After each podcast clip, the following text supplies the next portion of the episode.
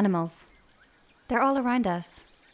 Even for those of us who live in the centre of large cities, animals are in our homes, in our neighbourhoods, in our skies, and in our fridges.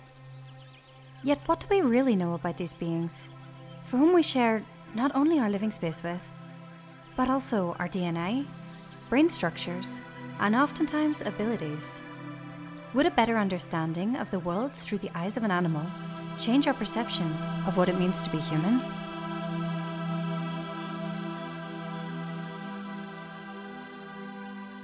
My name is Catherine Cray. I study psychology and human animal interactions.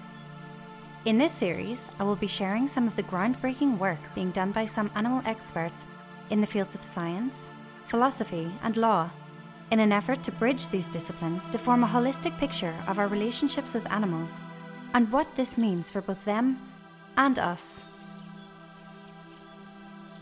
Welcome to Animalistic.